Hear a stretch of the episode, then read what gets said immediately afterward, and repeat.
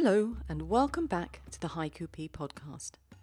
I'm Patricia, and today I'm delighted to be reading you erotic verses, some that I've read in other publications, and many from our writing community.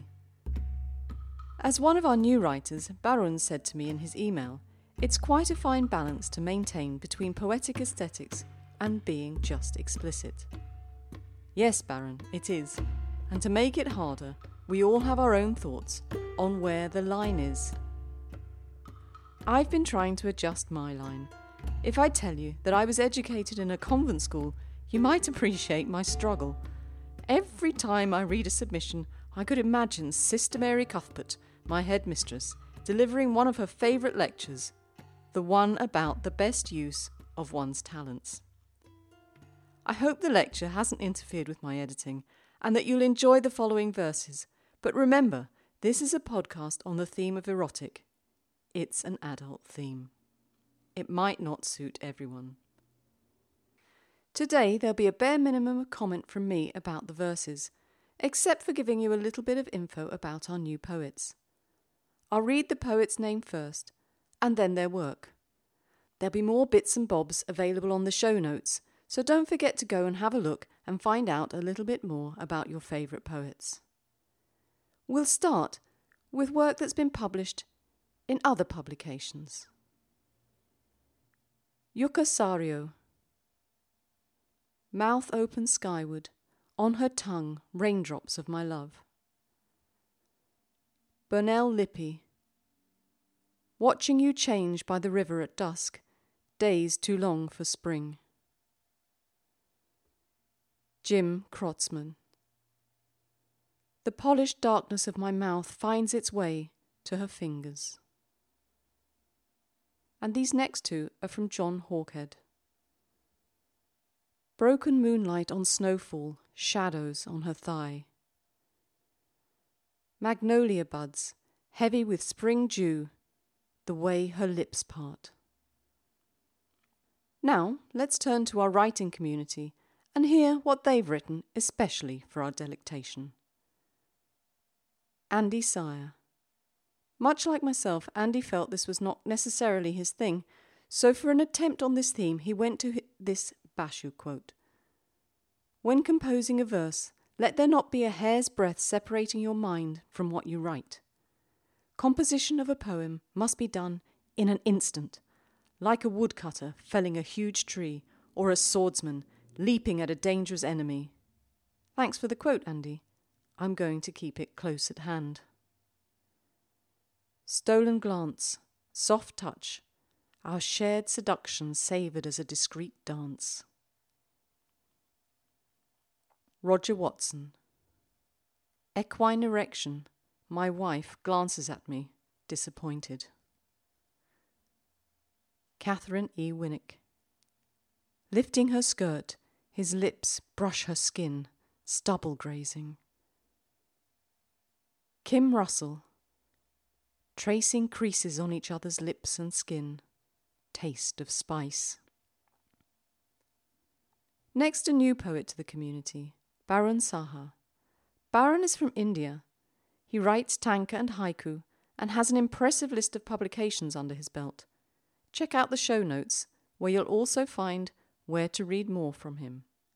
When he wrote to me with his submissions, he wondered about balance. Tell me, has he got it right? I think so. Unfolding of a pink tulip bud, spring rain. Wolf moon, how we howled with each scratch. Miniko Takahashi. An umbrella shared awkwardly in unexpected rain. Richard Bailey. Eating me alive, roaring like an animal coming home at last. Ernesto P. Santiago. The sacred union of male and female, two dragonflies in flight. Touching her lips, wet and juicy, red strawberry. Elancharan Gunesekharan is writing for us for the first time. He's a multidisciplinary artist and poet, and is an award winning story writer. Check out the show notes for more information about him. Moonless night, tidal moans shatter the silence. Full moon night, starved lips orbiting your hips. Ceinwen e Hayden. One untamed ringlet escapes your tight fur bonnet, nuanced temptation. Intimate musk smells linger on his unwashed hands. Nighttime imagery. Craig Kittner. Suits in a heap, the cool touch of chlorine, scented skin. Su Wei Hlai. Movie time. The family turns silent at lovemaking scene. John McManus. Hot tub steam. I untie her string bikini. Paddy White is featured for the first time today. He writes to us from Salt Lake City, where he works as a freelance artist. In his opinion, the best haiku is an unexpected yet familiar moment. Perhaps he's achieved that today. Tender flesh, a gratifying comfort, face full of steamed bun. Ricky Rivers Jr. Sweat escapade, bumbling bodies soaked in each other. Tumbling, tiny location, vacation. Now, we haven't heard from Professor R.K. Singh for a wee while, possibly because he's had another book of tanka and haiku published. It's now available on Amazon, and of course, you'll find a link in the show notes. Tending the hooks, she blushes to see the line of jewels. Love making, he melts into her, time stands still. Something from me. The book club perks up its sex life. The story of O. Last week, I reviewed David Oates' book, The Deer's Bandana, on the podcast. This week, I'm pleased to say he's back and has written something specially for us. She doesn't know. Young girl's lips stained with raspberries. Facebook. The girl in the bathing suit only has male friends. Robert Horrobin. Sharing wine, our shadows almost touch. Summer dim, just playing around. Mark Gilbert.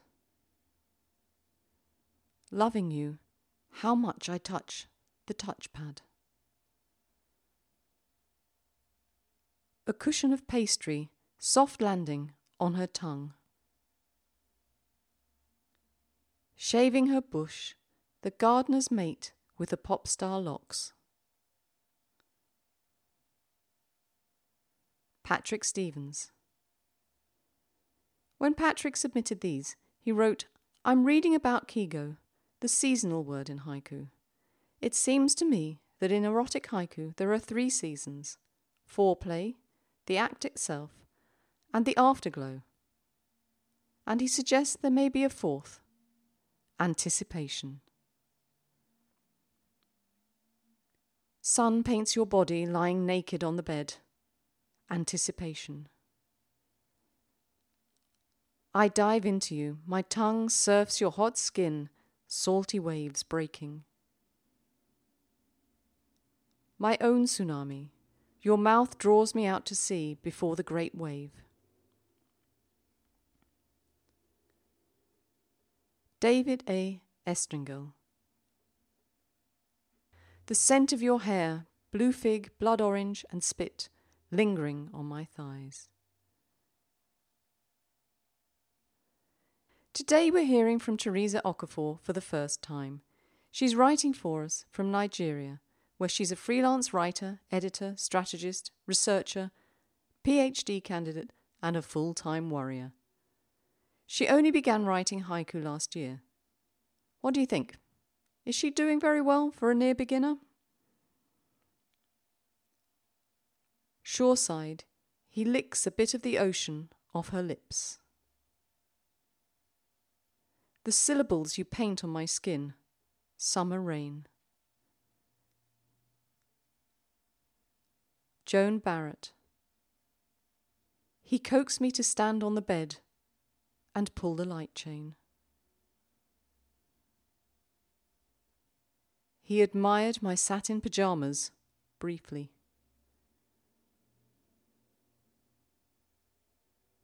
And last but not least, we'll hear from John Hawkhead again, but this time some verses he's written especially for us. Cocktail hour. A hint of twilight seeps into her smile. Next door's widow playing her viola, the yearning of it. Well, that's it for this week. My sincere gratitude to everyone who submitted to the podcast, to those who were featured, and to everyone who joined us today to listen to the verses. I think we've put together a splendid collection. What do you think? Don't forget, there's more information about the poets on the show notes on the Poetry Pea website. And if there's anything I've left out, any mistakes I've made, just email me and I'll put it right. I'm back in a couple of weeks with the next podcast, and in a month with another of our special podcasts featuring writing from our community. Next time, the topic is trees. If you've not submitted already, then the deadline is the 8th of July. Why not have a go? Please send your submissions via email though, because it helps me to be a little bit more organised.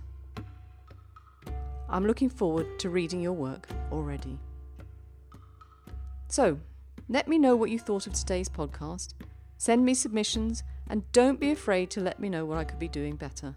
I'm here to learn. Take care now until we meet in a couple of weeks. Keep writing.